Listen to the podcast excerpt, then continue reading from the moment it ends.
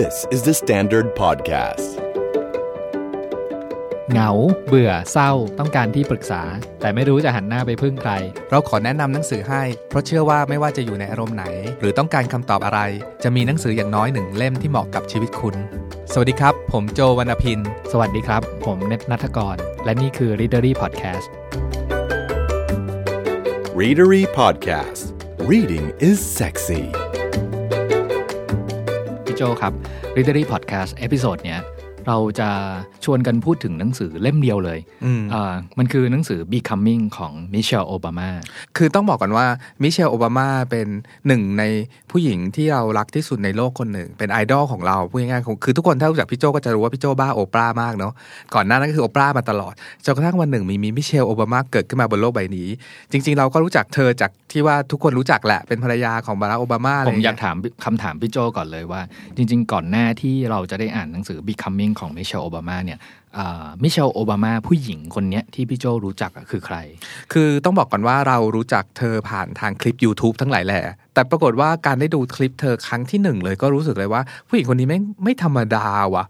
ทุกคำพูดของของมิเชลมันมีน้ำหนักหมดเลย แล้วเราก็คาใจมาตลอดเลยว่าทำไมมิเชลพูดอะไรมันถูกทุกข้อเลยวะถูกทีละคำละคำละคำทุกคำมัน strongly หมดเลยอย่างเงี้ยคำตอบ ของเราหลังจากยิ่งหลังจากอ่าน becoming ของมิเชลเนี่ย จบไป 500 หน้านี่เพราะว่า อ๋อ มันคือความจริงแล้วสำหรับผมนะพี่โจมิเชลโอบามาของผมนะผมผมพูดว่า no idea เลยก็ได้ เพราะว่าก่อนหน้านั้นน่ะ ผมก็จะนึกถึงแต่บารักโอบามาเนาะแล้วก็คิดว่าอะมิเชลโอบามาก็คือสุภาพสตรีหมายเลขหนึ่งผู้หญิงที่ยืนอยู่ข้างๆ บารักโอบามามาตลอด 8 ปีอ่าในสมัยที่เขาเป็นประธานาธิบดีสหรัฐอเมริกาเนาะแล้วก็บทบาทต่างๆ เราก็เห็นมิเชลโอบามาตามข่าวนั้นอ่าต่างๆ นั่นนี่อะไรเงี้ยแต่ว่าผมอะแทบจะไม่ได้อ่านข่าวหรืออ่านบทสัมภาษณ์หรือว่าดูคลิปของของมิเชลโอบามาเลยว่าจริงๆแล้วเธอเธอเป็นใครอะไรไงหรือเรื่องเล่าที่เธอมี เธอมีเรื่องอะไรที่น่าน่าสนใจหรือน่าเป็นแรงบันดาลอุ๊ใจยของเราซึ่งอันนี้บ้าคือตรงกันข้ามกับเราสุด เพราะฉันเป็นติ่งพูดง่ายๆคือนะตอนที่นางไปประกาศรางวัลต่างๆ ประกาศออสการ์ให้หนังภาพยนตร์ยอดเยี่ยมอืมถือว่าประกาศไอ้นี่จำได้ไหมเอ่อรางวัลเพลงแกรมมี่อืมที่ขึ้นกับสี่สาวแบบเลดี้กาอ่าก้าอะไรกลุ่มนั้นนะจำได้จำได้คือคือไม่เคยมี first lady คนไหนมาทำงานแบบนี้เลยคำถามตอนนั้นก็น่าจะต้องสงสัยแล้วเพราะว่าทำไมคนถึงรักเธอขนาดนี้อืมอืมคำตอบคือสิ่งที่เธอทำมาตลอด 8 ปีที่ได้เห็นสู่สายตาประชาชนน่ะมันเต็มไปด้วยความรักความห่วงใยคนจริงๆอะแล้วเธอทำเรื่องที่ดูเหมือนจะเป็นไปไม่ได้เลย ให้เป็นไปได้หลาย ๆ เรื่อง ซึ่งเดี๋ยววันนี้เราก็จะคุยกันเพราะว่าเธอจะเล่าอยู่ในหนังสือเธอว่าเออเธอทำสิ่งต่างๆ เหล่านั้นได้อย่างไร ซึ่งณวันนี้เราสองคนก็จะมาชวนพี่น้องช่วยกันแบบคิดคำของตัวเองขึ้นมาหนึ่งคำเนาะสมมติว่าคุณจะมีหนังสือของคุณสักหนึ่งเล่มเนี่ยคุณจะตั้งชื่อหนังสือของคุณว่าอะไร สำหรับชื่อหนังสือเล่มนี้เนาะผมนึกถึงแคมเปญทางการเมืองใช่ป่ะอย่างตอนที่บารักโอบามาลงลงชิงตำแหน่งประธานาธิบดีอะไรเงี้ยเราคงจะจำกันได้กับคำว่า change กับคำว่า hope ใช่ป่ะเรารู้สึกว่าเฮ้ยมันเป็นแคมเปญการเมืองที่ทรงพลังจากคำที่มีความหมายแบบธรรมดามากๆคำเนี้ยเออแต่มันมีข้างในคำธรรมดาแบบเนี้ยมันมีความหมายที่ยิ่งใหญ่รอที่จะเล่าเรื่องผ่านผ่านตัวของเขาเหล่านั้น ใช่ไหมอย่างชื่อหนังสือเล่มเนี้ย becoming อะพี่โจหนังสือ 500 กว่าหน้าเล่มเนี้ยครับ มันอธิบายทุกอย่างเลยกับคำว่า becoming, becoming อืมมันเริ่มต้นตั้งแต่บทนำเนาะมิเชลโอบามาเขียนว่า หรือพูดว่า ฉันเกลียดมากเลยตอนเด็กๆ ที่ชอบมีคนผู้ใหญ่มาถามฉันว่าโตขึ้นจะเป็นอะไรอ่าอืมซึ่งอันนี้แบบ อุ้ยแรงเนาะแบบผู้ใหญ่ชอบถามว่าโตขึ้นจะเป็นอะไรมิเชลบอกว่าเกลียด คำประโยคนี้มาก เพราะคำถามเนี้ยมันพูดราวกับว่าคนเราอะมันมีพอยให้เราเดินทางไป เช่น ฉันตอบว่าโตขึ้นอยากเป็นหมออมวันที่เราเป็นหมอแล้ว เราก็จบชีวิตจบแค่นั้นเออซึ่งจริงๆมันไม่ใช่ไง พอชีชีวิตพวกเราที่โตเป็นผู้ใหญ่เราก็รู้ว่าชีวิตเราอะมัน becoming หรือโตขึ้นเป็นอะไรเต็มเลย นอกจากเป็นหมอแล้วก็อาจจะเป็นแบบคนเอ่อช่วยดูแลองค์กรมูลนิธิสัตว์เลี้ยง ช่วยเอ่อช่วยเดี๋ยวดูแลจราจรในบางอย่าง ช่วยดูแลผู้ป่วยผู้ยากไร้ต่างๆนานาเราเราอะเป็นอะไรมากกว่าหนึ่งอย่างเสมอ แล้วแล้วชีวิตเราไม่เคยเป็น point หรือเป็นจุดเนาะมันมีการเติบโตในทุกๆ สิ่งอะและคำว่า becoming อะ imply หรือว่ามันมันสะท้อนถึงการเติบโตของพวกเราด้วยอะโอ้โหชื่อหนังสือนี้มันขั้นสุดยอดมากๆลองลองนึกถึงในในด้านลบบ้างพี่โจ สมมุติว่าผู้ใหญ่ถามคำถามแบบนี้กับเราอะ แล้ว fast forward ไปอีก 20 ปีตอนที่เราโตแล้วก็ประกอบอาชีพแล้ว เรานึกถึงย้อนกลับมาว่าวันนั้นน่ะถ้าเกิดเราตอบผู้ใหญ่ไปว่าโอเคเอ่อโตขึ้นหนูอยากเป็นหมออะไรเงี้ยเรานึกถึง 20 ปีผ่านมาแล้วเราไม่ได้เป็นหมออมมันหมายความว่าเราไม่ประสบความสำเร็จมันจะรู้สึกใช่ไหว่าเราล้มเหลใช่ปะวเราล้มเหลวหรือเปล่าอะไรเงี้ยเพราะฉะนั้นแบบหนังสือเล่มเนี้ยเปิดตัวด้วยคำถามแรงๆเอ่อที่ว่าพวกผู้ใหญ่เนี่ยที่ชอบถามแบบเนี้ยว่าโตขึ้นหนูเป็นหนูอยากเป็นเป็นอะอะไรไรเนี่ย มันเป็นคำถามที่แบบไร้ควยสาระควยแตกมากบอกเลยมิเชลบอกห่วยแตนะไม่ใช่ภาษาชันเนาะออแล้วก็แล้วก็ทุกคนที่ได้อ่านหนังสือเล่มนี้เนี่ยทุกคนจะพูดเป็นเสียงเดียวกันว่า ต่อไปเนี้ยจะไม่มีทางที่จะไปถามเด็กสักคนหนึ่งใช่ว่าโตขึ้นหนูอยากเป็นอะไรเนี่ยแค่เรื่องราวที่อยู่ในบทนำเล็ก ๆ แค่เนี้ยยังอิมแพกเราได้ขนาดนี้เลยอะ่ะคือเราจะไม่มีวันถามคำถามเด็กต่อไปอีกแล้วก็จะชวนพี่ๆน้องๆที่ฟังอยู่เนี่ยเฮ้ยเลิกถามเด็กแบบนี้กันเถอะ เพราะมันชีวิตมันไม่ได้เป็นจุดมันสามารถเติบโตไปได้เรื่อยๆ และเนี่ยคือจุดเริ่มต้นของ becoming ก่อนที่จะเข้าไปในเรื่องราวของหนังสืออะพี่โจ อยากถามคำถามเพื่อคนฟังแล้วก็คนที่ยังไม่ได้อ่านหนังสือ Becoming ของมิเชลโอบามาเนี่ยว่า เอ้ยเอ่อถ้าเกิดเราเราเราไม่ได้รู้จักมิเชลโอบามาหรือไม่ได้ติดตามการเมืองสหรัฐอเมริกานะครับ หนังสือเล่มเนี้ยมันน่าสนใจยังไง แล้วทำไมเราถึงต้องอ่านด้วย ใช่ น่าสนใจขนาดเราเอาเป็นหนังสือแค่หนึ่งเล่มในหนึ่ง EP เลยเนาะอืมปกติเราไม่ค่อยได้ทำแบบนี้เนาะข้อหนึ่งก่อนเลยนะ มันหนังสือเล่มเนี้ยไม่ใช่หนังสือการเมือง ดังนั้นคอไม่ใช่คอการเมืองต่างๆ อ่านได้อ่านสนุก มันเป็นเรื่องราวของชีวิตของผู้หญิงคนหนึ่ง จริง ๆ มันเป็น a little bit Cinderella story ด้วยซ้ำเพราะเราก็รู้ว่า at the end แล้วเนี่ยเจ้าชายหรือบารักโอบามาเนี่ยจะได้เป็นประธานาธิบดีสหรัฐ แล้วก็มิเชลโอบามาก็เป็นเหมือนเจ้าหญิงของเรื่อง story หนึ่งเรื่องอะเนาะแล้วหนังสือ 500 หน้าที่พี่เนตว่าก็จริงอะแต่วิธีการเล่าเรื่องของมิเชลอะมันดีระดับแบบ เหมือนงานวรรณกรรมได้เลย แบ่งทั้งหมด 3 part ได้เลย อย่าง part แรกตอนเราอ่านอะมันสนุกเหมือนอ่านวรรณกรรมเยาวชนเลยอะมีเรื่องคุณพ่อคุณย่าคุณยายคุณอาคุณน้าคุณพี่ ค่อยๆ เติบโตเพื่อนวัยเด็ก มันเหมือนอ่านนิยายวรรณกรรมเยาวชน ที่มีต้นกลางจบเป๊ะๆสามารถรับสารต่างๆได้เลย ช่วงที่สองช่วงที่เขารักกับโอบามา ก็เป็นเหมือน young adult เหมือนนิยาย romantic comedy ซึ่งซึ่งมิเชลก็บอกว่านางเป็นแฟนคลับ romantic comedy เนาะ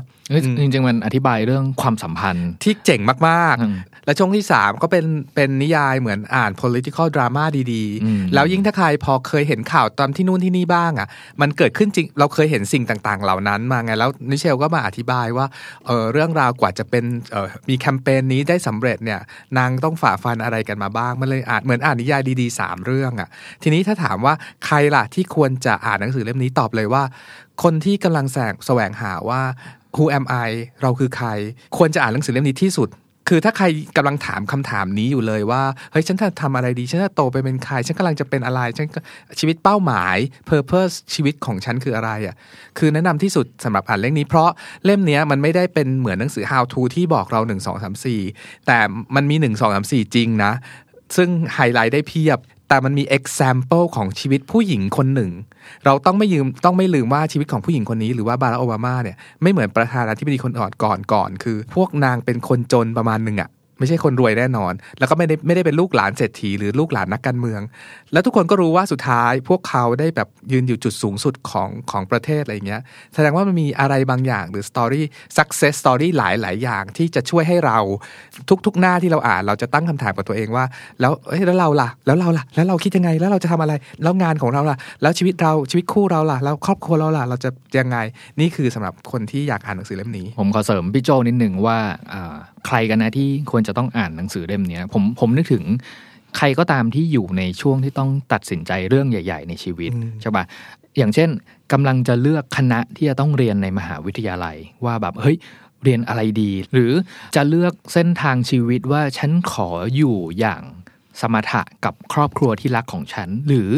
ฉันขอออกไปผจญกับสิ่งที่ฉันต้องต่อสู้ เพื่อเรียกร้องอะไรบางอย่าง หรืองานที่ทำกำลังรุ่งเลย เงินเดือนกำลังแบบพุ่งกระฉูดเลย แต่ว่ามันมีบางอย่างไม่ fulfill ชีวิต แล้วอยากจะต้องหางานที่แบบ fulfill ชีวิต แต่ว่าเงินน้อยหน่อย ฉันตัดสินใจยังไงดีอืมทุกอย่างแม่งแน่นอยู่ในเรื่องเล่มสื่อเล่มนี้เต็มัมนหมดมันเลยมีธีมหลายธีมเนอะมากที่อยู่อืมในหนังสือแล้วมันอัดแน่นแน่นอยู่ในเนี้ยครับ แต่ว่าสิ่งที่สำคัญที่ทำให้เรื่องเล่าของมิเชลโอบามามันมันสนุกน่าติดตาม แล้วก็มัน fulfill ทุกสิ่งทุกอย่างสำหรับคนอ่านไปด้วยนะครับเอ่อผมอยากอ่านประโยคเนี้ยพี่โจมิเชลโอบามาเขียนในบทส่งท้ายว่า ฉันเป็นคนธรรมดาที่พบว่าตัวเองเดินอยู่บนเส้นทางที่ไม่ธรรมดา อันเนี้ยที่เป็นเรื่องเล่าทั้งหมดที่อยู่ในเล่มนี้ครับ เพราะว่าสิ่งที่มิเชลโอบามาเล่าอะเขาจะเล่าตั้งแต่วัยเด็กว่าเฮ้ยพื้นเพชีวิตเขาเป็นยังไง แล้วก็พื้นเพชีวิตของมิเชลโอบามาไม่ได้เป็นลูกท่านหลานเธอที่ไหนอะเธอก็เป็นผู้หญิงเด็กผู้หญิงธรรมดาธรรมดาคนหนึ่งที่มาจากครอบครัวชนชั้นกลางทั่วไปเนาะเออแล้วสุดท้ายแล้วเนี่ย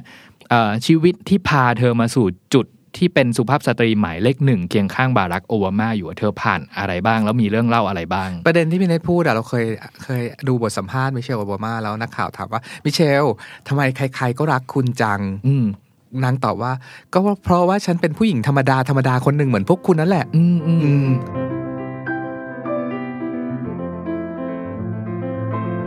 ในหนังสือเล่มนี้อย่างที่บอกไปแบ่งเป็นทั้งหมด3 part part แรก becoming me คือเป็นช่วงสำหรับโจเราเรียกเป็นเป็น ช่วงวรรณกรรมเยาวชน ซึ่งมันตลกมาก ๆ มีเรื่องสนุกเต็มไปหมดเรื่องตลกเต็มไปหมด ผมว่าวิธีการพูดถึงหนังสือเล่มเนี้ยเราอย่าเพิ่งเล่าทุกเรื่องที่อยู่ในหนังสือแล้วกันเพราะว่ามันเยอะมากเนาะแต่ว่า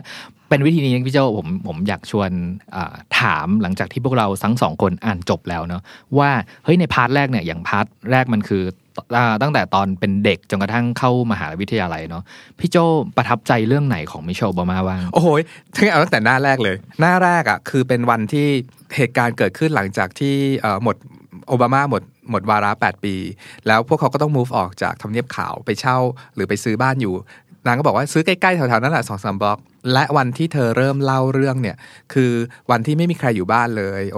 บารักก็ไปทำงาน ลูกก็ไปเรียนนู่นนี่นั่นแล้วแล้วค่ำๆเนี่ย เธออยู่บ้านคนเดียว เธอบอกว่า เฮ้ยโมเมนต์นี้ไม่เคยเกิดเกิดขึ้นกับฉันเลย คือตอนที่เป็นแบบอยู่ในตำแหน่งเนี่ยมันมีแบบเราไม่มีสิทธิ์อยู่อโลนเลยอะเราต้องมีแบบว่ามีใครบางคนอยู่กับเราเสมอ จะกินอะไรสักอย่างหนึ่งก็แค่จะเปิดตู้ก็มีแบบเหมือนคนมาแย่ง เปิดตู้กับข้าวแล้วบอกเอาอยากเอาอะไรเดี๋ยวหยิบให้อะไรอย่างเงี้ยอืมดังนั้นวันที่วันที่เธอได้อยู่ตามลำพังคนเดียว เดินเปิดตู้เย็นหยิบชีสหยิบขนมปังมาทำกริลชีสแซนด์วิช แล้วแล้วออกไปนั่งอยู่ที่ริมระเบียงหลังสวนหลังบ้านมองไปที่ดวงดาวตอนกลางคืนพ่อกับหมาวิ่งเล่นสองตัว เออผมชอบผมชอบตอนที่เธอเปรียบเทียบความเงียบระหว่างความเงียบของบ้านที่เธอกำลังอยู่ตอนเนี้ยกับความเงียบในบ้านซึ่งเป็นทำเนียบขาวเนี่ยเขาบอกว่าเฮ้ยจริง ๆ มันคือความเงียบเหมือนกันอะแต่ว่าตอนที่อยู่ทำเนียบขาวเนี่ยมันเป็นความเงียบที่คนอื่นอะมีคนอื่นอยู่เต็มไปหมดเลย แต่พวกเขาพยายามทำตัวเงียบๆ ไม่ให้ฉันรู้ว่ามีคนคอยดูแลฉันอยู่ใช่แต่นางรู้เนอะเออนางบอกว่าตอนอยู่ทำเนียบขาวอะการที่จะแบบเปิดหน้าต่างออกไปแม่งกลายเป็นเรื่องใหญ่มากต้องดิสคัตเรื่องใหญ่อะอืมการนั้นเปิดเปิดหน้าต่างออกไปชมสวนอะไรอย่างเงี้ย ในตอนนี้เป็นเวลาที่เธอจะได้นั่งลงแล้วก็รีเฟล็กหรือว่าทบทวนชีวิตแล้วล่ะว่าเกิดอะไรขึ้นมากับชีวิตบ้างแล้วเดี๋ยวฉันจะเล่าให้พวกคุณฟังนะว่าชีวิตฉันเป็นยังไง โอ้โห เปิดเรื่องนี่แม่งอย่างกันนิยายแบบว่าแบบอืมนิยายวรรณกรรมชั้นดีเลยอะไรอย่างเงี้ย อีกเหตุการณ์ที่ถ้าพูดในช่วงวัยเด็กเนี่ยมีหลายเรื่องที่เราประทับใจคือต้องเล่าก่อนว่ามิเชลเนี่ยเป็นแบบไม่ได้เป็นลูกคนรวยเนาะอยู่ในย่านคนจนในซ้ำคือพ่อแม่ไม่ได้มีไม่ได้มีเงินซื้อบ้าน แต่เช่าบ้านอยู่หรือจริงๆจ่ายค่าเช่าให้กับคุณยาย คุณยายของเธอนั่นแหละเป็นคุณป้าของคุณแม่ของแม่อะไรเงี้ยแล้วก็อยู่แบบมีพี่น้องสองคนมีพี่ชายแล้วก็ตัวเธอแล้วก็พ่อกับแม่อยู่ในย่านเขาเรียกอะไรอะเซาท์ไซด์ด้านทางใต้ของชิคาโก ซึ่งในตอนแต่เดิมตอนแรกน่ะ ย่านเนี้ยเป็นย่านที่คนอยู่แบบมี diversity คลาคล้าวหลากหลายชาติพันธุ์อะไรเงี้ยแต่พออยู่ๆไปอะคนขาวเริ่มย้ายออกไปอยู่ชานเมืองสับเออร์แบนมากขึ้น แล้วโซนที่อยู่ก็จะแบบคนดำก็จะ move in เข้ามาอยู่มากขึ้น มันเลยกลายเป็นโซนคนดำมากขึ้นนางก็จะพูดถึง การเปลี่ยนแปลงของโซเชียลในสังคมว่ามันเกิดอะไรขึ้นวะอะไรอย่างเงี้ยแล้วพูดถึงแบบความสัมพันธ์กับเพื่อนๆ แล้วก็พูดถึงความแบบเขาเรียกอะไรเป็นเจ้าหนูจำไม่หรือความเป็นเจ้าหนู perfectionist คนหนึ่งที่ฉันจะต้องทำถูกทุกอย่าง ฉากที่ประทับใจมากๆก็คือฉากที่เธอสะกดคำว่า W H I T E ไม่ได้ว่าอ่านออกเสียงว่าอะไรตั้งแต่สมัยยังเป็นอนุบาลเลยเนอะปกตินางเป็นแบบว่าเป็นเบอร์หนึ่งอะแบบต้องฉันต้องแบบว่าท่องได้ทุกคำอะไรอย่างเงี้ยมีอยู่วันหนึ่งนางก็ท่องคำนี้ไม่ได้ เหมือนครูให้อ่าน orange พูดได้ blue พูดได้ แต่พอคำ W H I T E แล้วนางไม่ไม่สามารถออกเสียงได้ ก็มีความเฟลกลับบ้าน อีกวันรุ่งขึ้นถัดไปก็ไปรบเร้าขอให้ครูสอบอีกรอบจะตอบให้ได้อะไรอย่างเงี้ยแล้วพอนางตอบได้นางก็แบบมีความมั่นใจในทั้งชีทั้วิงตที่กลับมาวันรุ่งขึ้นเนี่ยคือบทเรียนมันไปบทต่อไปแล้วใช่มันไม่ได้มีอ่านแล้วผมจำไม่ผิดมันคืออ่านแฟลชการ์ดแล้วก็บอกว่าเออบอกว่าเอ่ออันเนี้ยสีอะไรออกสีเสียงอะไรอะไรออกใช่ปะเสียง แล้วก็ไปขยันขยอขอครูว่าใช่เฮ้ยไม่ได้ หนูไปเตรียมตัวมาพร้อมแล้วที่วันเนี้ยจะต้องได้คะแนนคิดดูเต็มสิเป็นเด็กแบบนี้อะเออเป็นเด็กมผมชอบอีกอันหนึ่งตอนคือความความมุ่งมั่นทะเยอทะยานแล้วเอาจริงเอาจังแบบเนี้ยอ่าผมชอบอาที่เธอเล่าถึงเปียโนเลสเซนก็คืออ่าแบบว่าคุณยายที่สอนเปียโนของเธอเนาะด้วยความที่แบบว่าอย่างที่เธออย่างที่บอกว่าเป็นอ่าลูกโตขึ้นมาในครอบครัวชนชั้นกลางอะไรเงี้ย เปียโนที่เธอเรียนอะมันก็จะเป็นเปียโนที่มีรอยบิ่นนั้นนี้เป็นเปียโนเก่าอะไม่ใช่เปียโนแบบใหม่แช้งอะไรเงี้ย เธอก็ก็โตมาด้วยการอ่าเรียนเปียโนกับคุณยายเนี่ยครับคุณยายก็จะสอนว่าเฮ้ยซีกลางเนี่ยมันคืออันนี้นะ แต่ว่าไอตัวแป้นกดเปียโนเนี่ยอ่าเธอจำได้ว่าซีกลางมันต้องตรงนี้แน่ๆเพราะว่าไอตัวแป้นเปียโนมันมีรอยบิ่นอยู่อืมใช่ป่ะเอ่อเธอก็เล่าเรื่องแบบอ่าเรียนเปียโนนั้นนี้ไปอะจนกระทั่งอยู่มาวันหนึ่งที่เธอจะต้องออกไปโชว์อืมบนเวที โชว์บนเวทีแล้ว ปรากฏว่าบนเวทีเนี้ยอยู่ดีๆเธอก็ stun อีกแล้วอืมเพราะอะไรรู้ป่ะ เพราะว่าเปียโนตัวที่อยู่บนเวทีอะมันเป็นเปียโนใหม่ซิงเลย แล้ว C กลางอะ มันไม่มี mark ไม่มีรอยบิ่นไงอืมโอ้โหอืมเออ จริงๆจริงๆเรื่องที่เธอเล่าเนี่ย มันเป็นเปียโนเนี่ยเป็นเหมือน symbolic เนาะอืมอืมที่ที่ที่มิเชลพยายามจะใช้มาสื่อกับเราผู้อ่านว่าชีวิตอะมันต้องมีความ diversity หรือความหลากหลาย อืมอืมถ้าทุกคนเหมือนกันมันจะไม่เหมือนเหมือนแบบไม่ไม่ไม่ได้มีค่าอะไรอะ่ะความหลากหลายทั้งในแง่ความแบบชาติพันธุ์หรือความแตกต่างระหว่างคนรวยคนจน เราต้องอยู่กันแบบนี้เนี่ยในสังคม เธอกำลังเล่าถึงความแตกต่างของชนชั้นด้วยว่า เอ้ย สิ่งที่เธอโตมาเนี่ย เธอโตมากับครอบครัวและสังคมแบบนี้ในมีบ้างไม่มีบ้างเปียโนก็มีรอยบิ่นบ้างอะไรเงี้ย แต่ในวันหนึ่งที่เอ่อ ตัวเธอต้องไปอยู่ในบนเวที ซึ่งไปเจอกับเปียโนใหม่ ไม่มีรอยตำหนิอะไรสักอย่างหนึ่งเลยอะ่ะเธอต้องใช้เวลาแล้วก็ความเขาเรียกว่าความกล้าหาญภายในพอสมควรเลยอะ่ะที่จะต้องหาตัวซีกลางให้เจอ แต่ที่สำคัญอะมันมีอันหนึ่งที่ซ่อนไว้ในเนี้ยคือผมคิดว่าเธอกำลังเล่าถึงว่าความโอบอ้อมอารีของผู้ใหญ่ในสังคมที่เธอเติบโตมา เพราะว่าตอนท้ายบนเวทีเธอจะบอกว่า คนที่ทำให้เธอกระทุ้งเธอว่าเฮ้ยเล่นได้แล้วอะ คือ คุณยายคุณยายเซนโดที่สอนที่สอนเปียโนใช่คนนั้นแหละเออซึ่งก่อนหน้านั้นนะมันมีคอนฟ lict ระหว่างยายกับหลาน ยายผู้สอนเป็นเปียโนคนแสนดุคนนี้แหละอืมเหมือนเป็นครูไหวใจร้ายของมิเชลเนาะอืมแล้วมิเชลก็เป็นเด็กเรียนเก่งเล่นเก่งก็พยายามแบบอ่ายยายให้เล่นทีเพลงง่ายไปหายากเออนางก็จะเล่นเพลงง่ายไปหน่อยก็เก่งละก็ข้ามไปยากขึ้นเรื่อยๆก็โดนยายตีตลอดอะไรเงี้ยจะโชว์พาวจะโชว์ว่าแบบจะโชว์เฮ้ยแต่ละก็เล่นแอบได้แอบไปฝึกเพลงที่ยากมาแล้วใช่อยากโชว์เออแต่ยายก็จะแบบอยากให้พื้นฐานแน่นก็คือใช่มีคอนฟ lict สนุกสนุกหลายเรื่องอืมแล้วแบบไอฉากจบบนเวทีที่พี่เน็ตเล่ามันเป็นฉากจบวรรณกรรมเยาวชนที่โคตรสนุกอะสุดท้ายคุณยายแสนดุคนนั้นแหละเป็นคนแบบว่ามามาคลิกสตาร์ทให้เธอเนาะแต่ถ้าพูดถึงเรื่อง diversity แต่มันมีฉากประทับใจและสะเทือนใจเราอันหนึ่ง ตอนที่มิเชลไปเล่นบ้านบ้านญาติผิวดำ ซึ่งอยู่ดีๆ ญาติก็พูดประโยคหนึ่งขึ้นมาแบบ ไม่รู้ตั้งใจด้วยเหตุอะไร เธอก็ไม่แน่ใจว่าเด็กพูดทำไม ญาติพูดว่า มิเชล เธอพูดจาเหมือนคนขาวเลยอืมอืมซึ่งนางอะ เติบโตมาในสังคมที่มี diverse มีเพื่อนเป็นอเมริกันโคเรียน คือเป็นเกาหลีอเมริกา ตั้งแต่อนุบาลอะไรเงี้ย ก็รู้สึกว่าเป็นเรื่องปกติ เธอก็ไม่รู้ด้วยซ้ำว่าไอ้ไอ้การพูดจาเหมือนคนขาวคืออะไร แต่หลังในเรื่องเขาก็พูดอะเนาะเช่นพูดว่า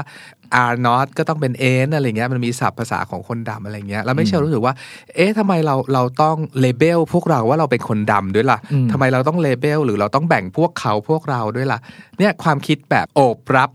ต้อนรับความแตกต่างความหลากหลายเนี่ยมันเป็น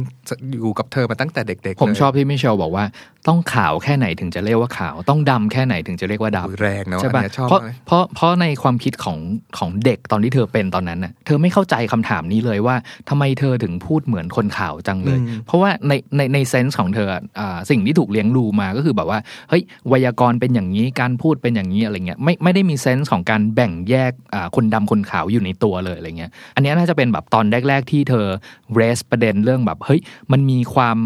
แบ่งแยกมันมีความเหลื่อมล้ำอยู่ในสังคมอเมริกันสุดขั้วแบบนี้อยู่เยอะนะ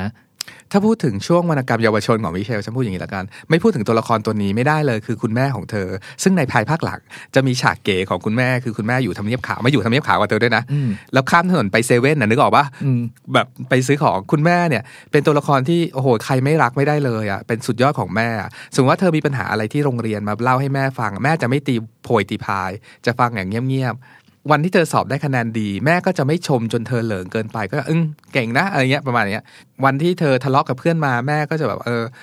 ถามนิดนิดหน่อยหน่อยๆอะไรเงี้ย มันมีเรื่องหนึ่งที่เราประทับใจมากคือมิเชลเนี่ยไม่ชอบครูสอนเลขเลย ก็แบบว่าครูสอนเลขก็แบบไม่ไม่อย่างนั้นอย่างนี้ก็มาบ่นกับแม่แหละ แล้วแม่พูดประโยคนี้ว่ามิเชลลูกอะไม่ต้องชอบครูสอนเลขก็ได้นะ แต่ลูกต้องเข้าใจว่าคณิตศาสตร์ที่อยู่ในหัวครูคนนั้นน่ะจะช่วยให้หนู เติบโตเป็นคนที่เก่งได้ หนูก็แค่แงะเอาไอ้สิ่งที่อยู่ในหัวครูอะมาหามาใส่ในตัวหนูแค่นั้นก็พอ ไม่ต้องชอบครูก็ได้ โอ้โห คุณแม่นี่แบบยอดขุนแม่อะอืมแล้วแล้วตลอดเรื่องเรื่องในช่วงวัยเด็กอะเราคิดว่าเรื่องนี้สำคัญสำหรับคนที่เป็นพ่อเป็นแม่นะ คือมิเชลพูดว่าแม่ของเธอตั้งแต่แรกเกิดเลย แม่จะช่วยให้เธอค้นหา voice หรือเสียงของเธอให้เจอเสมอ ตั้งแต่เธอจำความได้อะแม่จะไม่เป็นคนมาบอกว่าเธอต้องทำหนึ่งสองสามสี่แต่แม่จะให้เธอค้นหาเสียงของเธอด้วยตัวเอง พูดถึงบอกว่า ตามหาเสียงของตัวเองให้เจออะไรโอ้เงี้ยผมชอบมากตอนที่อ่าเขาพูดถึงอาตอนที่กำลังจะเลือกมหาวิทยาลัย แล้วไปปรึกษาครูแนะแนวอืมใช่ปะแล้วครูแนะแนวบอกว่าแบบเอ่อเธอไม่เหมาะกับปรินสตันหรอกลองดูแบบว่าคะแนนอ่ามหาวิทยาลัยที่คะแนนต่ำกว่านี้ไหมอะไรเงี้ยเธอบอกว่าเฮ้ยสิ่งนี้แหละ ที่เธอ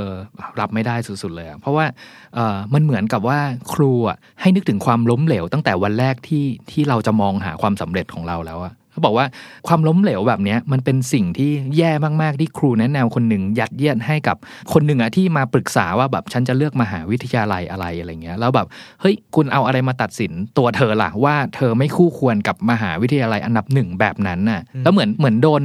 โดนดูถูกโดนสบประมาทมากๆอะทั้งๆที่ตัวเธอเองมีความทะเยอทะยานมีความมุ่งมั่นหลาย ๆ อย่างที่จะไปให้ถึงตรงนั้นอะไรเงี้ยผมชอบประโยคที่มิเชลพูดว่า สุดท้ายแล้วฉันไม่จำเป็นต้องพิสูจน์อะไรให้หล่อนเห็นเลย แค่ต้องพิสูจน์ให้ตัวเองเห็นเท่านั้นเอง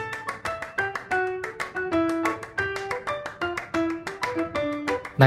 เอ่อ part ที่ 2 ของหนังสือ Becoming ของมิเชลโอบามาเนี่ยมันคือตอนที่ว่าด้วยการ Becoming us ได้มาเป็นเรานะครับอ่า part เนี้ยส่วนใหญ่ก็จะพูดถึงเรื่องมิเชลโอบามาเจอกับบารักโอบามาได้ยังไง แล้วก็ไปจนกระทั่งในวันที่แบบตัดสินใจแล้วว่าเฮ้ย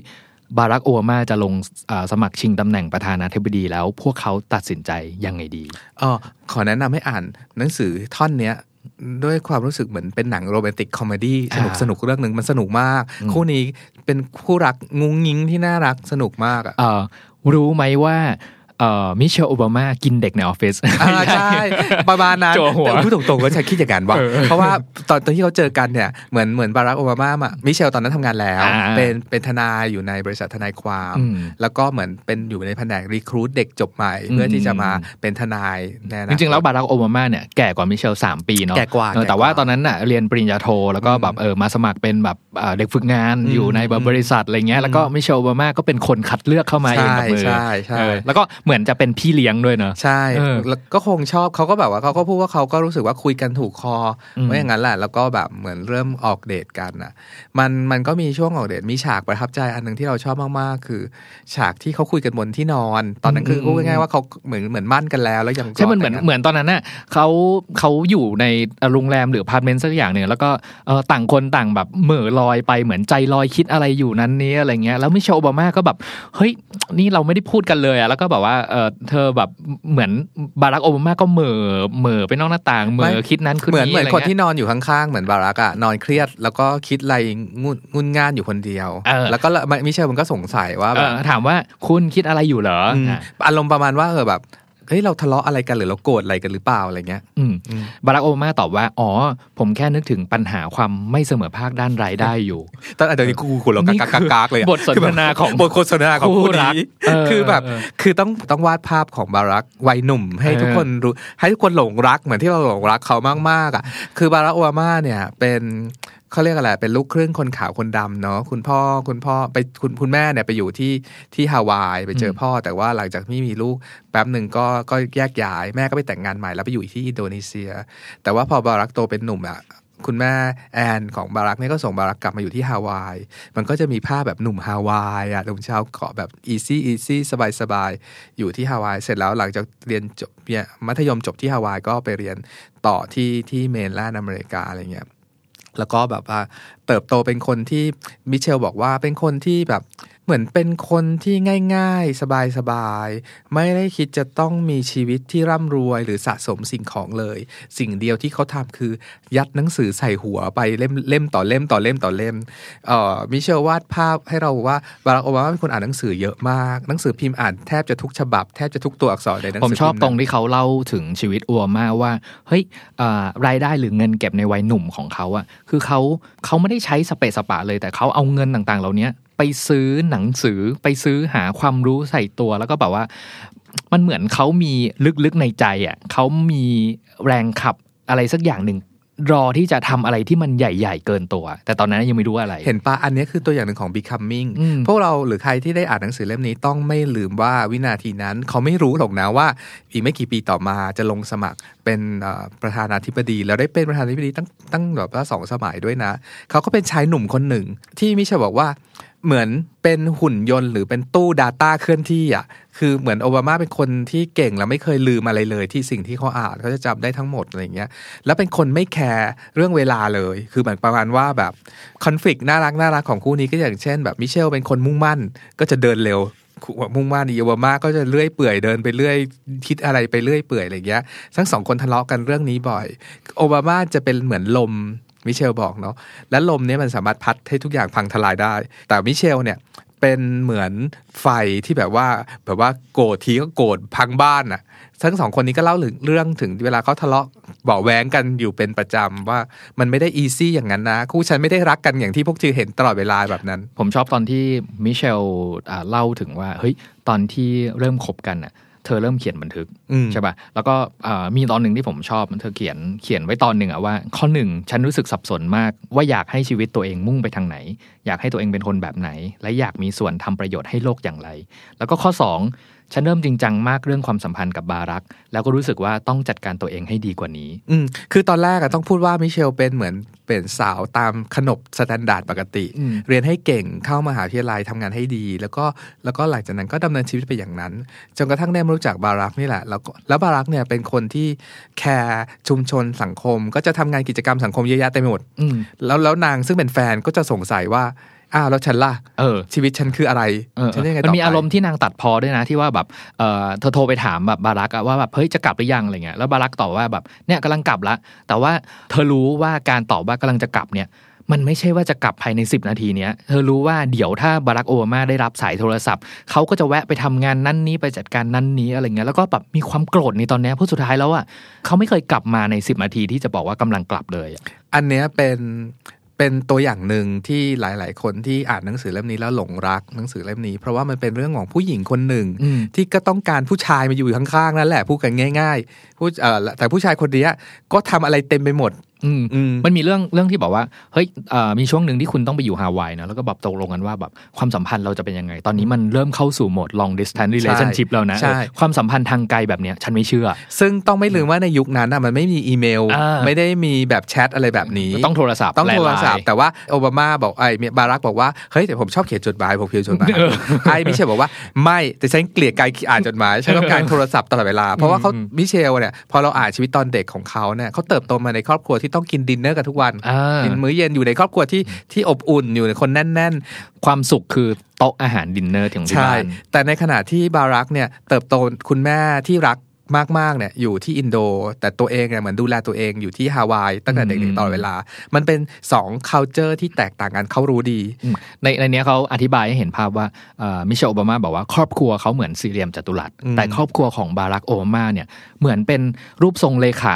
เลขาคณิตที่ อธิบายไม่ได้ว่าเป็นรูปทรงอะไร เออเออแล้วแล้วสิ่งที่เริ่มแยบแยบๆและเริ่มทะเลาะกันก็คือเรื่องแต่งงานนี่แหละอืมคือบารักไม่เชื่อในเรื่องการแต่งงานเออแต่มิเชลเป็นผู้หญิงประเภทที่ต้องมีผู้ชายมาอยู่ใกล้ๆบารักเนโออะบามาบอกว่าครอบครัวของเขาแม่เขาว่าแต่งยาแต่งยาหลาเอยรออบมาหลายรอบแล้วเออมแล้วก็ขัดแย้งกันเรื่องนี้ตลอดจนกระทั่งมาถึงฉากประทับใจเล่าได้ไหมจะสปอยไหมเนี่ยเล่าเล่าได้เล่าเราได้ใช่ป่ะเออมันเป็นฉากในโต๊ะอาหารหนึ่งที่เขาทะเลาะเรื่องแต่งงานกันมาสักระยะหนึ่งแล้วอะ ในในร้านอาหารโรแมนติกแห่งหนึ่ง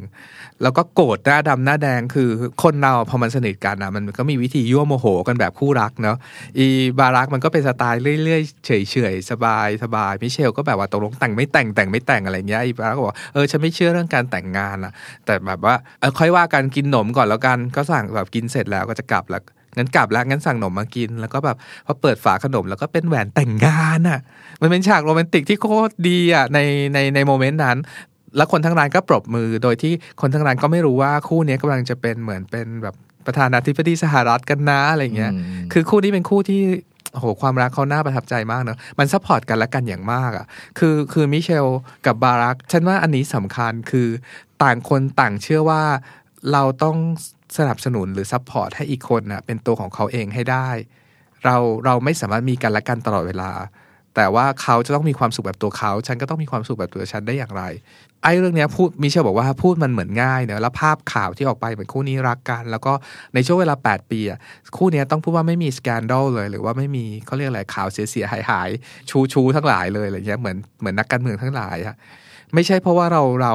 เรารักกันมากเราอะ ต้องมี counseling มีที่ปรึกษา มีปัญหาชีวิตคู่แบบ เหมือนทุกคนนั่นแหละ มันเขาบอกว่าอะไรนะ ชีวิตคู่นั้น hard เหมือนแบบชีวิตคู่มันยากมากภาษามิเชลอะสิ่งที่เซอร์ไพรส์มากตอนที่อ่าน part เนี่ยพี่โจคือ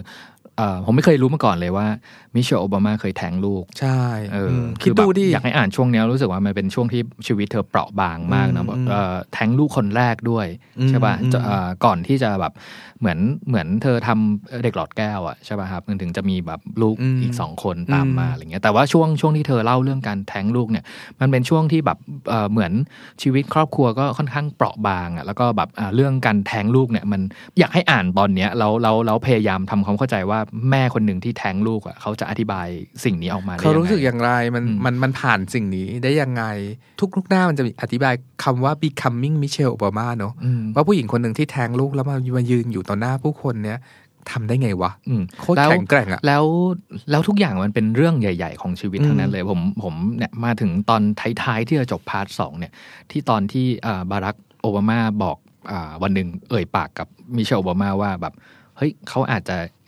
อยากสมัครชิงเก้าอี้วุฒิสภาสหรัฐนะ ยังไม่ใช่แบบตำแหน่งประธานาธิบดีนะแต่นี่คือแบบการเลือกตั้งแรกใช่ป่ะ แล้วมิเชลโอบามาบอกว่า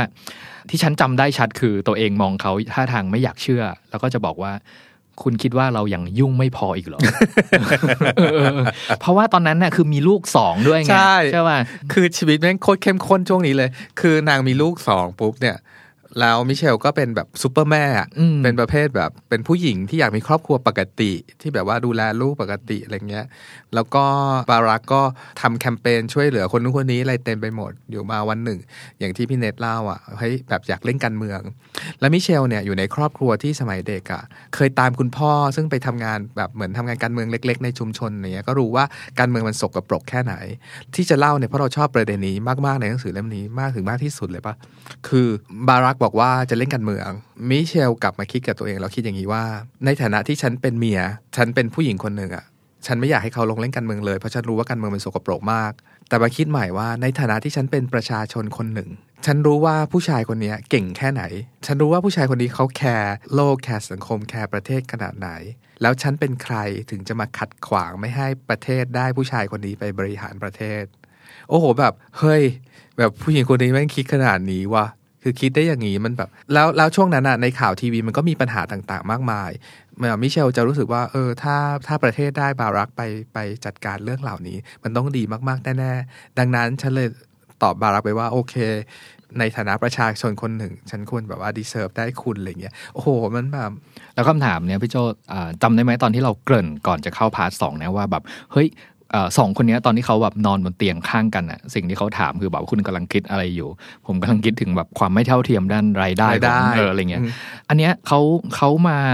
ย้ำแม่ใส่ในอีกทีหนึ่งตอนที่กำลังจะลงสมัครชิงตำแหน่งประธานาธิบดี เขาบอกว่าเรื่องเนี้ยเราก็คุยกันมาแบบ 16 17 ปีแล้วนะแล้วมันผ่านการเลือกตั้งไปแล้วครั้งหนึ่งอะแต่ครั้งนี้มันเป็นเรื่องที่ใหญ่มากๆอะไรเงี้ยมิเชลโอบามาเหมือนกำลังทบทวนกับตัวเองว่าแบบ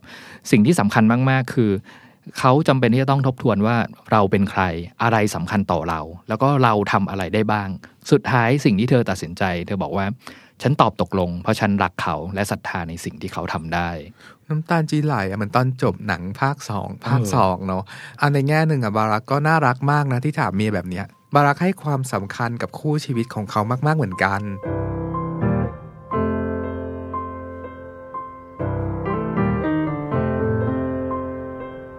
มาจนถึงครึ่งทางของของชีวิตมิเชลประมาณเนี้ยบทที่ 2 ต่อบทที่3แล้วเนี่ยยังจำคำถามตอนต้นรายการที่เราถามว่าเอ่อทุกคนมีคำหนึ่งคำสำหรับตัวเองไหม เพราะว่ามาถึงจุดเนี้ยใครที่อ่านเอ่อ becoming ของมิเชลโอบามาก็จะรู้ว่าจะรู้สึกได้ว่าคำว่า becoming อยู่ในทุก ๆ จุดของชีวิตของเธอจริงอืมๆทวนนิดๆแบบ becoming แบบว่านักศึกษาสาว แล้วก็ be- ช่วงที่2ก็ becoming การเป็นคุณแม่คน แล้วก็กำลังจะก้าวเข้าสู่การเมืองแบบเต็มตัวเนาะมาถึงช่วงที่ 3 ของของหนังสืออะมันคือพูดถึงคำว่า becoming more ซึ่งได้เป็นมากกว่านั้น อืม ซึ่งแบบว่ามันก็จะพูดถึงชีวิตช่วงที่เป็น first lady อยู่หรือ8ปีอยู่ในอยู่ในรั้วของทำเนียบขาวว่าเป็นยังไง ผมชอบตอนที่เปิด part นี้เลยเขาบอกว่าเอ่อมิเชลพูดว่าไม่มีคู่มือสำหรับคนที่จะมาเป็นสตรีหมายเลขหนึ่งของสหรัฐอเมริกา ซึ่งก็จริงเออจริง ซึ่งจริง ๆ แล้วเรา เราซึ่งแบบไม่ได้เป็นแบบเหมือนเหมือนแบบเป็นประธานาธิบดีสหรัฐอะไรอย่างเงี้ยอืมบางทีเราเองอาจจะยังอาจจะยังอาจจะยังพอหาโรโมเดล หรือพอจะหาคู่มืออะไรบางอย่างได้เนาะแต่เธอไม่มีจริง ๆ ผมว่าความมุ่งมั่นหรือความความเป็นเธออะตั้งแต่เด็กขึ้นมาเนี่ยผมผมมาเจอโค้ดหนึ่งที่รู้สึกว่าเฮ้ยนี่คือแหละนี่คือคู่มือของเธอที่เธอบอกว่าเอาละนะ ฉันจะเป็นสตรีหมายเลขหนึ่งด้วยความคิดแบบนี้เขาบอกว่า ถ้าไม่ออกไปนิยามตัวเองให้ชัด คุณก็จะถูกคนอื่นชิงนิยามให้อย่างไม่ตรงตามความเป็นจริง ซึ่งเราชอบอันนี้มากอืมเรื่องของเรื่องคืออย่างนี้ ตอนที่เธอเป็น first lady ใหม่ๆเนี่ย first lady มือใหม่พูดอย่างนี้แล้วกัน เธอถูกนักข่าว label ว่าเป็น angry black woman อ๋อเป็นผู้หญิงผิวดำขี้โมโหอืมอยู่ตลอดเวลาขี้วีนขี้เหวี่ยงขี้นั่นเหวียงอยู่ตลอดนั่นคือ character ที่แบบคนพยายาม stereo stereotype ผู้หญิงผิวดำเออเนอะเออทีนี้ทีมงานก็เรียกเธอมาประชุมกันเรื่องนี้ ว่าเฮ้ยไงวะ ก็เปิดเทปแบบว่าเวลาเธอขึ้นสปีชหรือว่าขึ้นพูดบนเวทีให้ฟังอะไรอย่างเงี้ย ก็ฟังดูโอเคนี่ ฉันก็แบบมุ่งมั่น ฉันก็มีความมุ่งมั่น อยากจะเปลี่ยนแปลงสังคมเปลี่ยนแปลงโลกอะไรบางอย่างแคมเปญอะไรบางอย่างตอนนั้นอะดูไปรอบที่หนึ่งจบปุ๊บอ่าทีมงานก็ปิดเสียงให้ดูแต่ภาพอืมทีนี้ไม่เชื่อก็หัวเราะเลยเออฉันดูเป็นผู้หญิงขี้โมโหจริง ๆ ว่ะคือภาพลักษณ์ของฉันน่ะเออคือหลังจากนั้นเธอก็รู้สึกว่าเฮ้ยไม่ได้ละ การที่เราจะให้คนถ้าเราไม่ได้นิยามหรือเราไม่ได้วาง strategy ในการแบบว่าวางตัวอย่างไรเนี่ยอีกอย่างที่สำคัญในพี่โจคือ ที่เธอบอกว่ามันไม่มีคู่มือเนี่ยเพราะว่าที่ผ่านมาเนี่ยมันไม่มีภาพของสุภาพสตรีหมายเลขหนึ่งที่เป็นผู้หญิงผิวสีผิวผิวดำด้วยนะอืมใช่ป่ะซึ่งซึ่งต้องไม่ลืมว่าในช่วงที่มิเชลกับบารักโอบามาอ่ารับตำแหน่งแถวๆนั้นอะคำว่า change เนี่ย มันไม่ได้เป็นแค่แคมเปญแต่ว่าเป็นเป็นโลกที่กำลังเปลี่ยนแปลงจริง ๆ ยุคอินเทอร์เน็ตเพิ่งมาพูดง่ายๆ ผู้หญิงเฟมินิสต์เริ่มมีบทบาทในสังคมแบบว่าเต็มที่มากๆ ดังนั้นแบบเธอปล่อยให้ตัวเธอเป็นแค่ภรรยาของประธานาธิบดีไม่ได้อืมเธอต้องทำอะไรบางอย่างด้วยด้วยด้วยด้วยความเป็นตัวเธอด้วยนั่นแหละว่าแบบเฮ้ยเพราะว่าเธอบอกว่า job ของการเป็นเป็น first lady เนี่ย มันเป็น job ที่ประหลาดหนึ่งคือมันเป็น job ที่ไม่มีเงินเดือน มันไม่เป็น job ที่ไม่มีเอ่อเขาเรียกอะไร job description ชัดเจนว่าต้องทำอะไรคือพูดง่ายว่า open ทำอะไรก็ได้ หรือไม่ทำอะไรก็ได้ แต่เธอรู้สึกว่า เธอมีเวทีตรงเนี้ยเป็นแพลตฟอร์มว่าเธอต้องทำอะไรบางอย่าง เพื่อจะช่วยเหลือใครยังไงได้บ้างอะไรเงี้ยอืมแล้วเธอทำอะไรไหมทำสวนผักในทำเนียบขาวอืมซึ่งเก๋มากๆเนาะซึ่งแบบ visual เนี้ยมันใครจำมิเชลก็ต้องจำภาพเธอทำสวนที่ทำเนียบขาวได้ คือมันไม่ได้มาจากการแบบเฮ้ยเราแบบทำ PR กับเธอนะ แต่ว่าเธอรู้สึกว่าเอ่อ สิ่งที่สำคัญสำหรับครอบครัวเนี่ยมันคือ healthy food จริงผมนึกภาพออกเลยคือ การเก็บเกี่ยวครั้งแรกจากแปลงผักของเธอเองอืมภาพเนี้ยเป็นข่าวดังนะอืมอือืมมก่อนจะมาที่ปรัชญาที่อยู่ในสวนเนาะซึ่งซึ่งซึ่งเดี๋ยวเราจะกลับมาที่เรื่องนั้น แต่ว่าพูดถึงตัวแคมเปญการทำสวนเนี่ยมันมาจากความคิดของเธอที่ว่า คืออยากให้เด็กๆได้กินอาหารที่ดีพูดง่ายๆเพราะเธอเป็นแม่คนด้วยอะไรเงี้ย และอาหารที่ดีคืออาหารที่ดีก็คืออาหารที่เราปลูกผักกันขึ้นมาเอง นู่นนี่นั่นขึ้นมาเอง แคมเปญนี้มันผลักดันได้ถึงขั้นขั้นที่ว่าทุกโรงเรียนถ้าใครเคยดูหนังอเมริกันจะรู้ว่ามันอาหารกลางวันของของนักเรียนในในหนังอเมริกันที่เราดูมันจังฟู้ดขนาดไหน ทุกคนก็เห็นอยู่เนาะแต่ยุคที่มิเชลขึ้นมาทำสวนเนี่ย คือยุคที่ทุกโรงเรียนมีสลัดกินอะอะ นั่นคือวาระวาระที่ซ่อนเร้นของการทำสวนของเธอเพราะเธออยากผลักดันอาหารที่อยู่ในมือกลางวันของเด็กนักเรียนอืมใช่ป่ะว่าแบบเฮ้ยมันต้องมีคุณภาพที่ดีกว่านี้ มันต้องมีอ่าโภชนาการที่ดีกว่านี้ เด็กทำไมจะต้องกินจังก์ฟู้ดเป็นอาหารกลางวันอยู่เสมอไปอย่างเงี้ยอืมอืมแล้วการทำสวนเนี่ยปรัชญาที่ซ่อนอยู่ในนั้นที่ที่เราคุยกันนะว่าแบบการทำสวนเนี่ย มันสะท้อนความแข็งแกร่งของจิตใจประมาณหนึ่ง เพราะมันเป็นโปรเจกต์ที่อาจจะไม่ประสบความสำเร็จก็ได้ถูกไหมอืมเราปลูกผักเนี่ยลองนึกถึงปลูกผักแล้วแบบอืมผักมันไม่งามเออพี่โจ้แล้วเธอเป็นประธานเป็นนึกออกว่าเออจะโฆษณายังไงแล้วภาพ PR จะเป็นยังไง ใช่เออใช่ไหมเอออมแล้วแล้วแล้วสิ่งเนี้ยผมผมจับได้ว่าจริงๆอะเอ่อสิ่งที่อยู่ลึกๆข้างในเธอที่ที่อ่าสุดท้ายเธอจะพูดถึงสิ่งนี้อีกทีหนึ่งในบทส่งท้ายเนาะคือ ความ มองโลกในแง่ดีว่าแบบเฮ้ยในเมื่อเรามุ่งมั่นที่จะแบบว่าผลักดันแคมเปญนี้เนี่ย ถึงแม้ว่ามันจะเป็น PR ที่ค่อนข้างเสี่ยงในการปลูกผักเนาะเออเธอไม่รู้เลยว่าแบบภาพข่าวจะออกมาเป็นยังไงอะไรเงี้ย แต่ว่าเราก็ตั้งใจที่จะทำแคมเปญเนี้ยคืออยากกลัวเลยว่าปลูกผักแปลงแรกเนี่ยมันจะออกมางามหรือไม่งามอะเธอเธอพร้อมเสมอที่จะะเผชิญกับมันอะ ต้องนึกภาพว่าการเป็นภรรยาประธานาธิบดีที่ที่ในอดีตจนถึงวันเนี้ย เหมือนทำอะไรไม่ได้เลยทำได้กับแคมเปญการกุศลเอ่อบริจาคเงินนู่นนี่นั่น แต่มิเชลปลูกผักปลูกผักที่ไหนปลูกผักที่ทำเนียบขาว ซึ่งพูดง่าย ๆ ว่าเสี่ยงโดนด่าสูงมากอะแต่เธอเธอรู้สึกว่าการทำสิ่งเนี้ยมันจะสะท้อนสิ่งที่เขาเรียกอะไรอะเป็นธีมหรือสิ่งที่อยู่ลึกๆในเธอที่เธอชอบบอกคนอื่นว่า ฉันก็เป็นผู้หญิงธรรมดาคนหนึ่งณวินาทีนี้ฉันอาศัยอยู่ในบ้านหลังนี้ ถึงแม้บ้านจะมี 345 ห้องอะไรของเธอก็ตามเนี่ย แต่มันก็เป็นบ้านของฉัน ซึ่งฉันสามารถปลูกผักกินเองได้ ตอนต้นๆเนี่ยที่พี่โจพูดว่ามิเชลโอบามาเนี่ยเป็นสุภาพสตรีหมายเลขหนึ่งที่ขึ้นขึ้นงานประกาศรางวัล Billboard Music Award นั่นนี่อะไรเงี้ยจะเรียกได้ว่า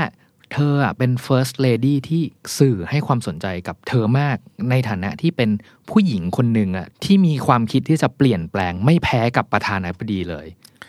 เธอได้รางวัลจากสื่อว่าเป็นเหมือน the, the best fashionista อะไรประมาณอย่างนี้เลยด้วยซ้ำอืมผมชอบตอนหนึ่งด้วยที่ที่อ่ามีข่าวตอนนั้นเธอไปอ่าอังกฤษอืเนาะมน่ารักอะฉากแล้วก็ไปเนี้ยเจออ่าราชินี Queen อลิซาเบธเออควีนอลิซาเบธใช่ป่ะแล้วก็มันมีภาพประทับใจที่ข่าวเล่นกันมากเลยคือภาพอะสองคนเนี้ยคือโอบกอดกันแล้วก็เอามือแตะหลังกันอะไรเงี้ย ซึ่งซึ่งเราไม่เคยไม่เคยเห็นควีน Queen ทำอกับลิซาเบธใครแบบให้ความ Queen สนิทสนไม่เคยมกอดใครตบกับหลังสิ่งนี้เลยอะไรเงี้ย มิเชลโอบามาเล่าในหนังสือเล่มนี้ว่าเบื้องหลังฉากนั้นคืออะไรรู้ไหมอืมคือผู้หญิงสองคนถามกันว่าเฮ้ย รองเท้าจิมมี่ชูของเธออะใส่แล้วมันเจ็บเท้าใช่ไหมดูรองเท้าฉันสิ queen ชี้ให้ดูรองเท้าตัวเองเนี่ยฉันไม่ต้องใส่รองเท้าส้นสูง ฉันสบายมากเพราะฉันไม่เจ็บเท้าอืมเนี่ยเนี่ยคือผู้หญิงกันเรื่องรองเท้าผู้หญิงอะแล้วแล้วสิ่งเนี้ยความเป็นมนุษย์อะความเป็นผู้หญิงธรรมดาคนหนึ่งสองคนคุยกันที่ไม่ได้ไม่ได้ใส่หน้ากากไม่ได้ใส่อ่าเครื่องทรงว่าฉันเป็นอะไรอยู่ฉันเป็น queen อยู่ฉันเป็น first lady อยู่แต่แต่พูดคุยกันด้วยคุยกันบเรื่องบริบทของรองเท้ากัดอะผู้หญิงทั่วไปรองเท้ากัดอะไรเงี้ยเอออมมันสะท้อนความเป็นแบบฮิวแมนมากๆ ความเป็นความเป็นผู้หญิงธรรมดา แต่ว่าข้างในอะมันมันมีอะไรที่มันยิ่งใหญ่เกินตัวเธออยู่เยอะนี่ไงเราว่าเราเราสงสัยมาตลอดเส้นทางที่เราอ่านหนังสือเล่มนี้ว่า การที่เธอมาสู่จุดที่แบบคุยเรื่องรองเท้ากัดกับควีนเนี่ยข้างในเธอคืออะไรเนาะมันเหมือนเธอยึดโยงกับความเชื่อ ทัศนคติหรือว่าความรู้สึกอะไรบางอย่างของเธอข้างในตัวเองอะแล้วเธอกะกอดสิ่งนั้นไว้ให้แน่น ไม่หลงไปกับความฟุ้งเฟ้อที่มาจากภายนอก ความความแบบ หรูหราจากการเป็น first lady เธอบอกว่าชนชอบถามเธอว่าการเข้ามาอยู่ในทำเนียบขาวเป็นยังไงบ้าง เธอก็มักจะตอบว่าก็เหมือนอยู่ในโรงแรมหรูๆนั่นแหละเพียงแต่ว่าไม่มีแขกคนอื่นเท่านั้นเองเป็นแขกอยู่ห้องเดียวอะเธอไม่ยึดติดกับความเปลือกข้างนอกเลย แต่ว่ายึดอยู่กับความซิมเพิลง่ายๆ ของความเป็นแม่ ความเป็นเมีย ความเป็นผู้หญิงคนหนึ่งที่ทำอะไรได้บ้างวะในสถานการณ์ที่เกิดขึ้นนี้อะไรเงี้ยผมว่ามันมันมี part หนึ่งที่ที่น่าจะ wrap up part สุดท้ายเนี่ยได้เป็นอย่างดีเลยผมผมชอบตอนที่เธอพูดถึงเด็กๆที่ที่มาเที่ยวในทำเนียบขาว แล้วก็เธอก็จะชวนแบบเดินดูนั่นนี้อะไรเงี้ยเดินไปดูแปลงผักอะไรเงี้ยเขาบอกว่ามิเชลโอบามาพูดว่าสีหน้าเด็ก ๆ เหล่านี้เปี่ยมหวัง พวกเธอคือสิ่งที่ฉันเคยเป็น และฉันก็คือสิ่งที่พวกเธอจะเป็นได้ อืมตอนที่เขาเกิดเหตุการณ์นั้นอะมันไม่ได้เอามาเป็นแบบภาพ PR มันเป็นสิ่งที่เธอกับเด็กคุยกันน่ะ แล้วมันเป็นสิ่งที่เธอเชื่อ สิ่งที่เธอพยายามจะถ่ายทอดจากรุ่นสู่รุ่นน่ะ เธอรู้สึกว่าสิ่งสำคัญคือการที่เธอมาถึงสู่จุดนี้ได้อะไม่ใช่อยู่ดีๆ เธอเกิดมาเป็นคนนี้ แต่เป็นเพราะว่าบรรพบุรุษของเธอแต่ละรุ่นน่ะ โดยเฉพาะคนดำเนาะเหมือนต้องต่อสู้อะไรมาเยอะเพื่อให้เธอเป็นวันนี้ วันนี้เธอหรือพวกเราเนี่ยจะมาชวนว่าเราเราก็ตั้งต้นจากเราเป็นวันนี้ แล้วเราจะเป็นโมเดลหรือว่าถ่ายทอดสิ่งดีๆ ต่อให้คนรุ่นต่อๆไปได้อย่างไร ทั้ง 3 part ที่เราพูดถึงเรื่องราวในหนังสือทั้งหมดอะพี่โจเอ่อคือคือสุดท้ายแล้วตอนนี้ผม ผมคิดว่าหลาย ๆ คนจะเริ่มรู้สึกแล้วว่าเฮ้ยชื่อหนังสือ becoming นะคืออะไรอืมเออคืออันเนี้ยผมย้อนกลับไปแบบ part ต้น ๆ เลยที่เธอเขียนเอาไว้อะว่า จริง ๆ แล้วอะ becoming มันคือ มันไม่ใช่แค่การรับรู้ว่าตอนเนี้ยคุณเป็นอะไร คุณจะต้องรู้ว่าคุณจะอยากไปถึงที่ไหน หรือคุณกำลังจะเป็นอะไรอืมอืมมันเหมือนเอาอ่า simple simple เลยเหมือนออกกำลังกายอย่างเงี้ยมันแบบว่าตอนนี้เราอาจจะน้ำหนักเยอะอยู่แล้วเรา คือไม่อยากให้โฟกัสที่สิ่งนี้ แต่เรากำลังจะกลายเป็นคนหุ่นไซส์ไหนหรือว่าน้ำหนักลดลงเท่านั้นเท่านี้ มันมีอยู่ช่วงหนึ่งถ้าพูดถึง becoming ในอีกอีกมุมหนึ่งที่เธอคุยกับบารักเรื่อง political หน่อยๆอะ becoming หมายถึงว่าเราเราไม่ได้พอใจในสิ่งที่เราเป็นอยู่ในปัจจุบันนี้ แต่เราให้เราโฟกัสเหมือนในอนาคตว่าเรากำลังจะประเทศชาติ หรือว่าเรากำลังจะเปลี่ยนแปลงให้มันเป็นอะไรคือ becoming มันมีเขาเรียกอะไรอะ มีช่วงเวลา มีการเปลี่ยนผ่าน มันมีการเปลี่ยนแปลงอะ เราพูดถึงหนังสือทั้งเล่ม Becoming ของมิเชลบามากันจนหมดละเหลืออีกนิดเดียวคือบทส่งท้าย ซึ่งผมรู้สึกว่าสำคัญมากๆแล้วแล้วถ้าถ้าใครรีบอ่านบทส่งท้ายก่อนเอาเหรอแล้วจะฮึกเหิมมากแล้วจะอยากอ่านกลับไปอ่านทั้งเล่มแล้วครับบทส่งท้ายเขาพูดถึงอ่าวันวันพิธีอ่าสาบานตนของประธานาธิบดีทรัมป์เนาะ ตลกด้วยแหละจริงๆแล้แล้ววเขาบอกว่าเอ่อถ้าใครย้อนกลับไปดูภาพข่าวอะครับจะเห็นว่าสีหน้าของมิเชลโอบามาเป็นสีหน้าแบบคือนั่งหน้าบึ้งอะไม่ปกติเอเลอยหน้าบึ้งโกรธทุกอย่างแบบว่าแบบ ในเนี้ย เธอบอกว่าแบบฉันไม่สามารถควบคุมให้ตัวเองแสดงสีหน้าพึงพอใจได้เลย เพราะว่าข้างในฉันน่ะมันมันไม่รู้สึกดีเลยกับสิ่งที่กำลังจะเกิดขึ้นเอ่อประธานาธิบดีทรัมป์คือคนที่แบบเอ่อ ให้ร้ายสามีของเธออใช่ป่ะและกำลังจะเป็นคนที่พาอเมริกาไปสู่ในจุดที่ เธอไม่รู้ว่ามันจะไปถึงจุดไหนอีกสี่ปีข้างหน้าใช่ป่ะเธอบอกว่าเธอเก็บอาการไม่ได้ ไม่ได้แม้กระทั่งจะฝืนยิ้มมันออกมาใช่ป่ะแต่จบดีนะแต่จบดีตรงที่ว่า แต่ฉันน่ะไม่ปล่อยให้ตัวเองมองโลกในแง่ร้ายแบบนั้นหรอกอืมเออเพราะสิ่งที่สำคัญที่มีอยู่ในตัวฉันน่ะคือการมองโลกในแง่ดี โอ้ ซึ่งโคตรใช่อะ ตลอดเล่มที่ผ่านมาเนี่ยปัญหาเธอเยอะมากอะ แล้วผ่านมาได้ด้วยการมองโลกในแง่ดีจริง ๆ อะอืมอืมอืมอืมคือคือการอ่านหนังสือเล่มนี้ทั้งเล่มมาบอกเลยว่าฮึกเหิมมากฮึกเหิมขั้นสุดอะของโจเนี่ยแล้วก็แบบทุก ๆ กิจกรรมที่เธอไปเจอ มันก็อดไม่ได้ ที่เราจะย้อนกลับไปถามตัวเองว่า แล้วเราล่ะตอนเด็กเราเป็นยังไง คือหนังสือเล่มเนี้ย หรือตัวมิเชลอะเคยพูดไว้ว่า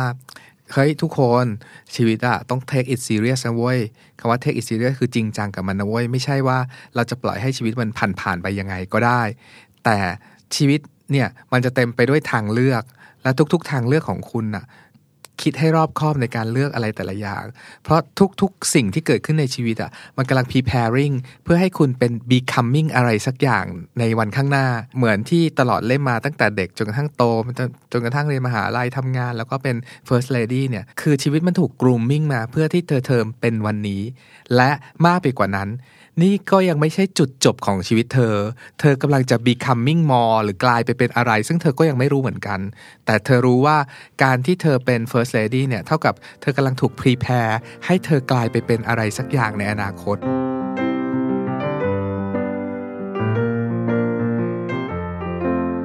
กลับมาที่คำถามที่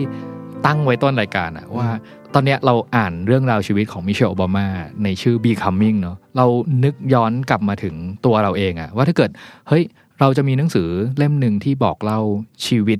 เรื่องของเราที่อ่ามันอาจจะไปรีเลทกับคนอื่น ไปกระตุ้นคนอื่น ไปให้แรงบันดาลใจกับคนอื่น ได้บ้างในมุมของเราอะไรเงี้ยหนังสือของพี่โจจะชื่อว่าอะไรสำหรับโจ้อะเรามีคำใหญ่ๆคำหนึ่งคือคำว่า story หรือคำว่าเรื่องเล่า คือตลอดชีวิตของเรามันเกี่ยวข้องกับเรื่องเล่าตลอดแม้กระทั่งวินาทีนี้ฉันก็ยังมานั่งเล่าเรื่องให้ทุก ๆ คนฟังอยู่เนี่ยสำหรับเรามันคือคำว่า story ละพี่เนทอืมปกชื่อหนังสือเราต้องยังไงก็ต้องชื่อ story อืมแล้วของพี่เนทล่ะ ของผมผมคิดได้หลายคำนะครับแต่ว่าเอาคำที่แบบมันกระโดดออกมาตอนนี้แล้วกัน ผมรู้สึกว่าผมอยากใช้คำว่า dance ที่แปลว่าเต้นเนี่ยการเต้นรำเนอะอืมผมรู้สึกว่ามันเป็นคำที่มัน active ดีอะมันมันมันให้รู้สึกว่าเฮ้ย ถึงแม้ในวันที่เราแบบเอ่อเหน็ดเหนื่อยแบบซึมเศร้าแล้วก็ไร้ชีวิตชีวาเนี่ย แต่ว่าหัวใจเรายังเต้นอยู่อะเราอยากที่จะกระโดดออกไปเหมือนจังหวะหัวใจที่มันยังเต้นอยู่แล้วออกไปเต้นรำออกไปเผชิญชีวิตสิออกไปเจอสิ่งใหม่ ๆ ที่รอเราอยู่สิถ้าเกิดเราเราซึมเศร้าจมจ่ออยู่กับชีวิตของตัวเองที่รู้สึกว่าไม่มีอะไรอะ มันไม่ใช่อะ มันไม่ใช่ชีวิตอะ อืมอือืมมแล้วแต่ละคนคิดคำหนึ่งคำที่อยู่บนปกหนังสือของตัวเองได้หรือยังคราวเนี้ยได้เออก็บอกเราหน่อยเนาะช่องทางไหนก็ได้เอ่อเราอยากให้คนฟังเอ่อหลังจากที่ฟัง episode นี้จบเนาะติด hashtag readery podcast แล้วก็บอกด้วยว่าแบบเฮ้ยถ้าเราจะต้องเขียนเล่าเรื่องชีวิตของตัวเองเป็นหนังสือเล่มหนึ่งอะเราจะตั้งชื่อหนังสือนั้นว่าอะไร Readery Podcast จะอัปเดตหนังสือที่น่าสนใจให้คุณทุกวันศุกร์ ถ้าใครมีเล่มไหนอยากแลกเปลี่ยน คอมเมนต์เพิ่มเติมหรือติด hashtag Readery Podcast ได้นะครับ เราเชื่อว่ามีหนังสือดีๆ อีกมากมายรอให้อ่านอยู่เสมอ ติดตาม Literary Podcast ได้ทางเว็บไซต์ The Standard Podcast Player ที่คุณใช้ Spotify SoundCloud และ YouTube The Standard Podcast. Eye opening for your ears.